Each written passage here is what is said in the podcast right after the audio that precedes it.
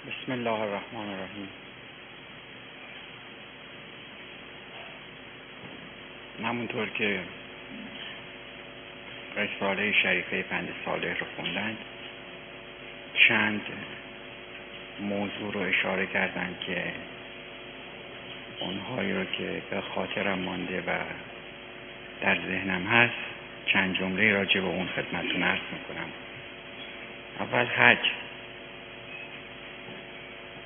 به مناسبت اینکه این روزها نزدیک مراسم حج هست و در این روزها عده از خواهران و برادران ما برادران مسلمان ما از سراسر دنیا که مستطیع شدند و واجب الحج شدند مشرف می شوند به خانه خدا. و در روز عید قربان پس از انجام مناسک حاجی می شوند ولی اونچه که در حج مهم هست آن است که انسان در مقابل کسی قرار می گیرد و به زیارت خانه کسی می رود که بایستی در مقابل او از همه چیز خود بگذرد. همونطور که در تاریخ حج آمده که فلسفه قربانی اصلا بر این اساس بنا شده که می نویسند که ابراهیم سه شب متوالی خواب می‌بینه خداوند رو که خداوند هم میفرماید که فرزند خودت اسماعیل رو بایستی که قربانی کنی او هر شب از خواب بیدار میشه و سهر که بیدار میشه وحشت زده از این که این چه خوابی است که من می‌بینم. و آیا این خواب رحمانی است؟ آیا می شود خواب رحمانی که انسان فرزند خودش رو قربانی کنه. ولی شب دوم و شب سوم مجدد این خواب تکرار میشه. و در بار سوم با اتاب که حتما باید این کار انجام بشه که حضرت صبح روز سوم که بیدار میشن فرزند رو نزد خودشون احضار می‌کنن و خواب سه شب گذشته رو به اون میفرمایند که من سه شب است که چنین خوابی می‌بینم و نظر تو در مورد این خواب چیست؟ او در جواب فورا عرض می‌کند که پدر جان تأخیر در مقابل امر الهی روانی است و اونچه که شما در خواب دیدید به اعتقاد من رؤیای صادقه است و بایستی انجام بشه.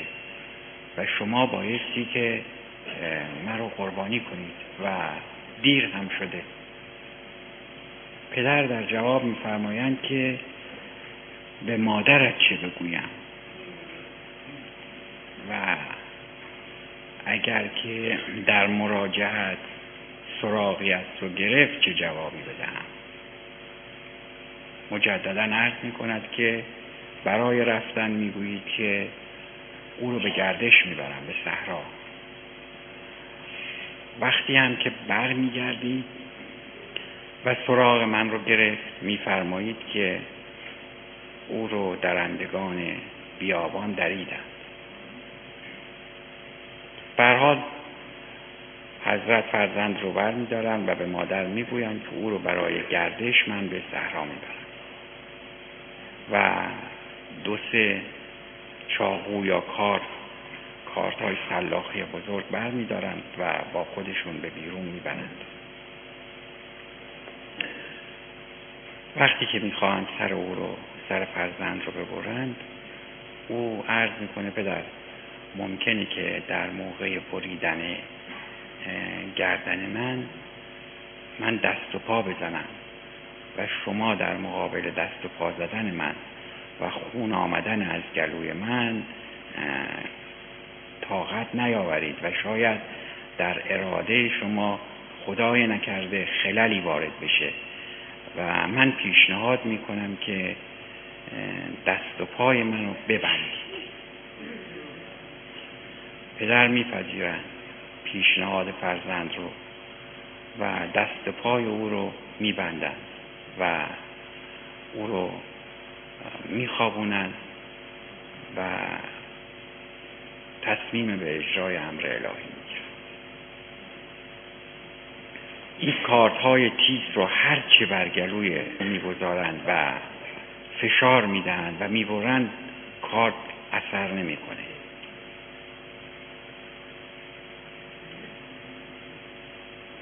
کارت ها رو عوض می‌کنن یکی بعد از دیگری دو سه کارت داشتن ظاهرا. این کارت ها رو که به گردن اون می‌گذارن اثر نمی‌کنه و هر کدوم که نمی‌بره عصبانی میشن و پرت می‌کنن. و بالاخره خسته میشن. خسته میشن و رو می‌کنن به کارت و می‌گویند که تو به چه جرأت امر من اجرا نمی کنی من به تو دستور می‌دهم که گردن رو ببر و تو نمی‌بری.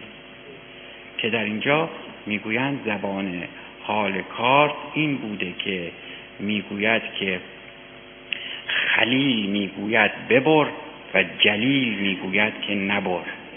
خلیل که لقب حضرت بوده امر می‌کرده که ببر جلیل هم خداوند متعال به او می‌گفته که نه نبر.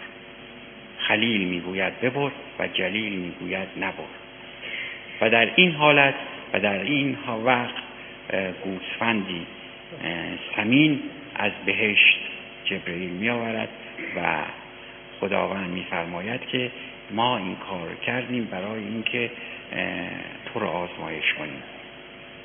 و انسان در مقابل خداوند اگر که بنای آزمایش باشه بایستی که همه چیز خود رو در راه آزمایش دوست بده و آزمایش در راه او امتحان در راه او کار ساده نیست و به سهولت نمی‌توان از این ره گذر گذشت و امتحان داد. ولی او امتحان رو به خوبی داد و از همون موقع هم که مراسم حج معمول شد قربانی بر حاجی واجب شد که در مراسم حج بایستی قربانی کنه که اونجا مسلخ هست که در مسلخ میرن و قربانی می‌کنن یا نایبی می‌گیرن که و بر کسانی هم که در سنوات قبل مشرف شدند مستحب که قربانی کنند که شرح مراسم و مناسک حج رو در عید قربان به مناسبت عرض خواهم کرد و این مختصر رو فقط به خاطر اینکه مرقوم فرموده بودن عرض کردم. اما در مورد جهاد جهاد یک جهادی هست که جنبه بشری داره و حالت جنگ داره. این جهاد جهادی است که انسان با با سلاح انجام میده و با دشمنان دین با کفار میجنگه و با اونها در ستیزه. که این امرش اجرای اون و دستور اون خب مختلف آمده در رساله ها و عقاید حضرات آیات ازام از کسر الله امثالهم مختلف. ولی اون چه که مهمه جهاد با نفس جهاد با نفس شاید از جهاتی از جهاد با سلاح مشکلتر باشه. چرا؟ چون انسان بایستی با نفس خودش جهاد کنه و بجنگه انسان ممکنه که خیلی چیزها رو در زندگی خودش طالب باشه. ولی مهم اینه که از اونها بگذره. چگونه می‌توان از اونها گذشت و چگونه می‌توان جهاد با نفس کرد با زلفقار ذکر و فکر؟ این تشبیهی که فرمودند زلفقار ذکر و فکر که ما فقرا به حمدالله مسلح هستیم این است که همیشه دارم و ذکر باشیم. همیشه متوجه ذکرمون باشیم و همونطور که قبلا هم عرض کردم بابا تاهر که می‌گوید خوشا آنون که دائم در نمازند منظورش نمازهای یومیه نیست که انسان از صبح تا شب مشغول رکوع و سجود باشه. نه. بله نمازهای مستحبی هم خونده میشه نماز شب خونده میشه نمازهای دیگر هم خونده میشه نمازهای واجب که به طریق اولا در وقت خودش خونده میشه اینها مسلمه. ولی نماز دائم آن است که انسان در هر حالتی این نماز دائم رو داشته باشه. راه میره کار می‌کنه رانندگی می‌کنه هر کار غذا می‌خوره. در هر حالتی این نماز دائم با او باشه که در این صورت هیچ وقت محبوب پشت او نمی‌کنه و همیشه به او رو می‌کنه و به او نزدیکتر میشه.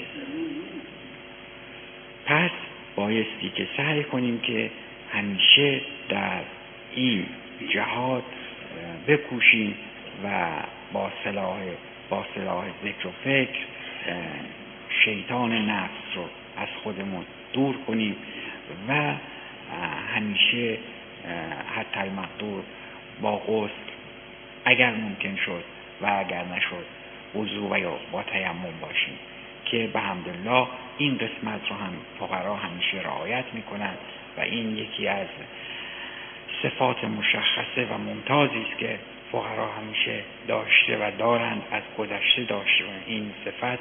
به این صفت متصف بودن. الحمدلله. و السلام